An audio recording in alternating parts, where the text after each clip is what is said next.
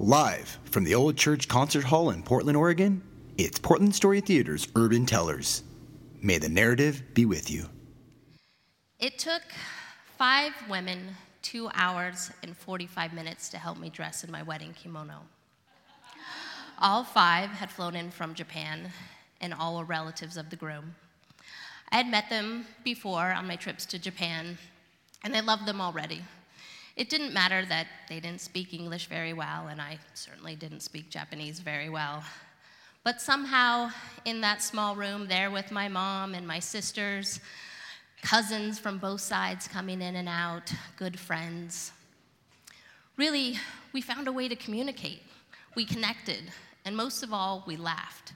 We had such a good time. Really, in those hours, it was the most calm and, dare I say, happy of that day.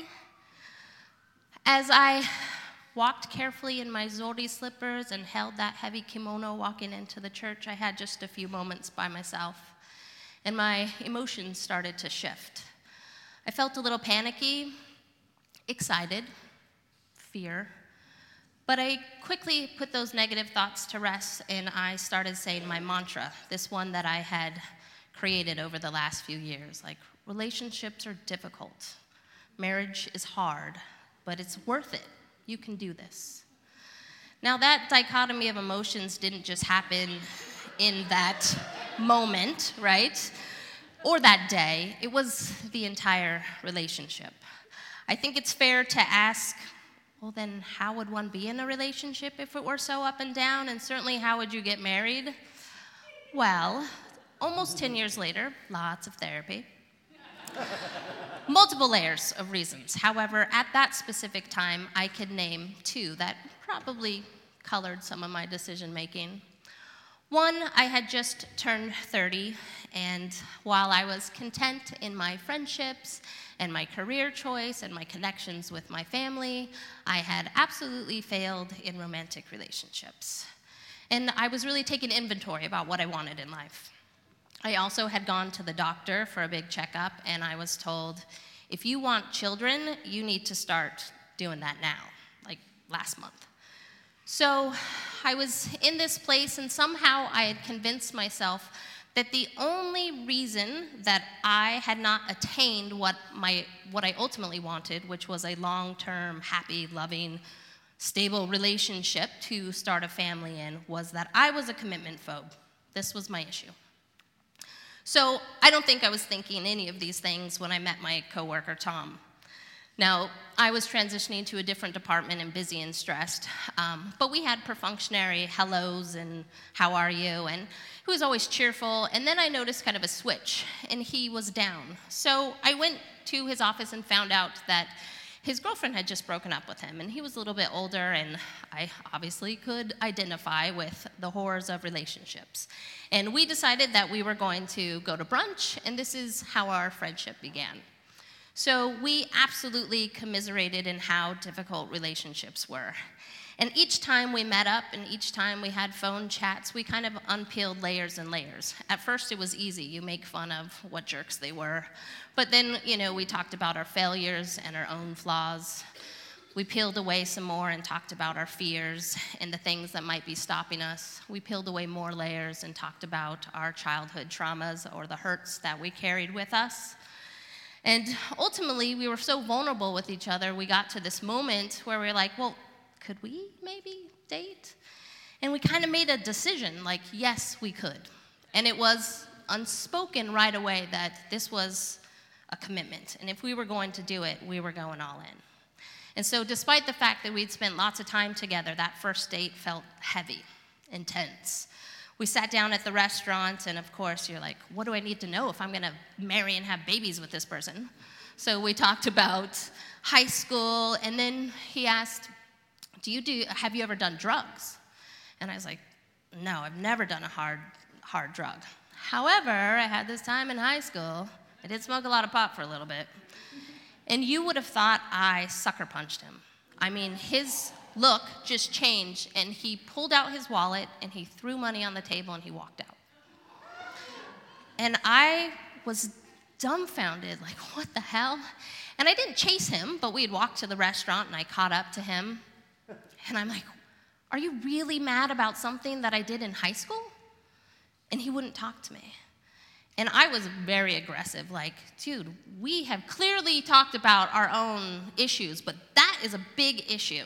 And I got into my car, and he might as well have been waving a big red flag. And I drove away, like, that guy has some issues. I don't know if it was days or weeks, but the moment I responded back to those multiple texts and phone calls, the moment I rationalized that behavior, started our immediate dysfunctional dance. And as we perfected our dance, I fell in love with his family. I loved his big, large, traditional family. Lots of brothers, aunts, uncles. I loved everything about them. And man, I loved his mom. I can't tell you what it was, but from the first moment that she said hello and poured me tea, we chit chatted and giggled, and we found out we had the same birthday. And we were like, this is a sign, it's meant to be. Maybe red flag? meant to be. And as I started to get to know his family, I became more active in the family. So I would go to birthdays, holidays, those sort of things. But as we continued to date, we, um, I started going to lots of the more um, special events, the more traditional events, and I really got involved not only with the family, but the religion that they were actively part of.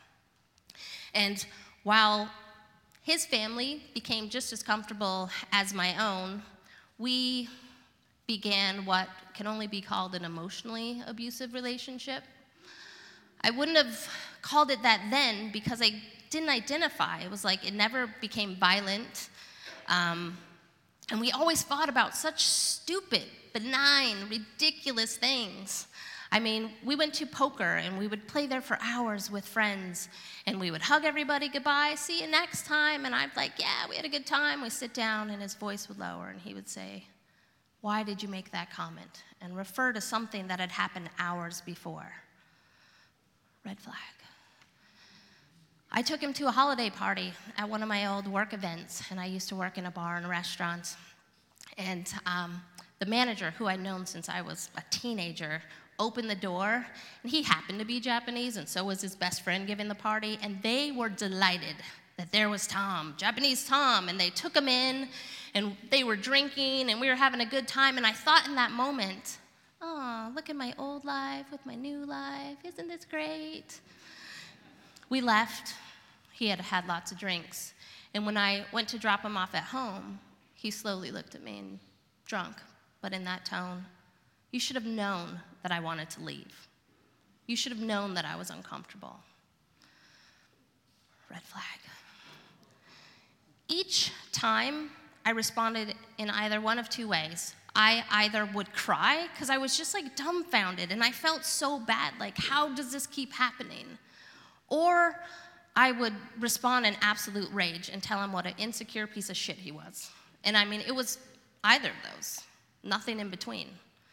So when those things happened, I would ignore the text and the phone calls, but my mind would race to those images of my failed relationships. And now I had pictures of cute biracial babies and how cool with our awesome families.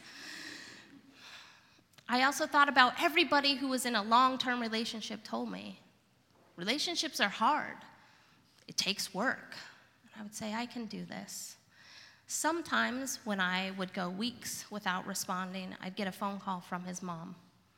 Or sometimes she would show up at my door with a tray of homemade Japanese goods and bow and say, I'm so sorry. If I were a better mother, he would be a better boyfriend. Maybe red flag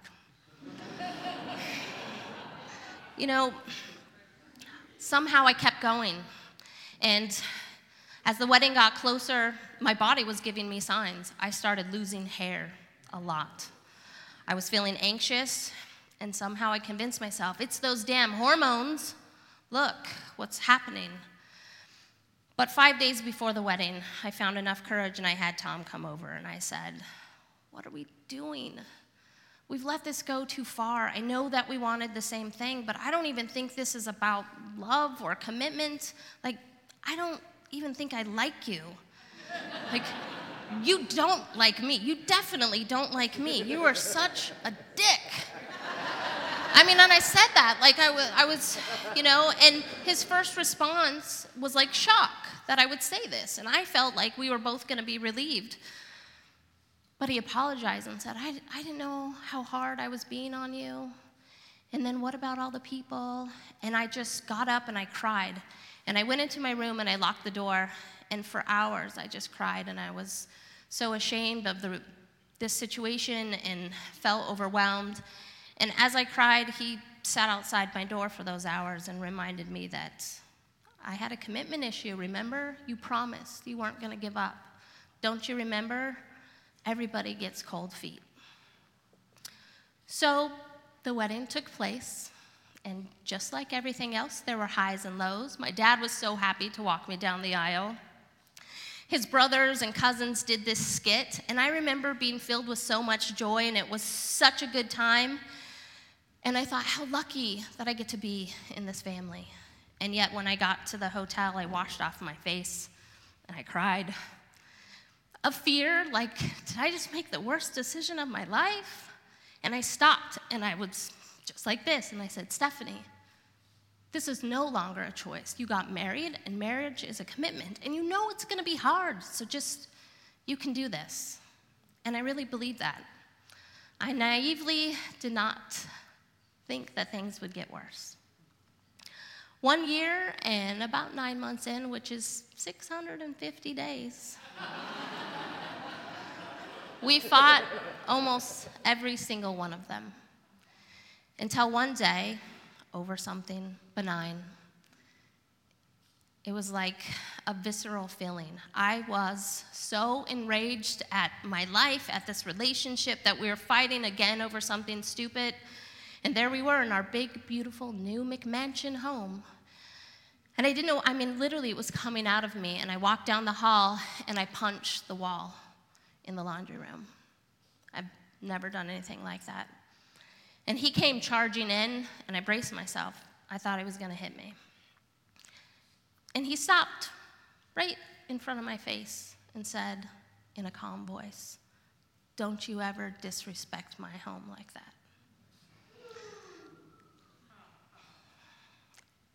I trembled, but I did the only thing that I knew that I could. And I grabbed his finger and I twisted as hard as I could and backed him up against the door. and I said, Let me be clear.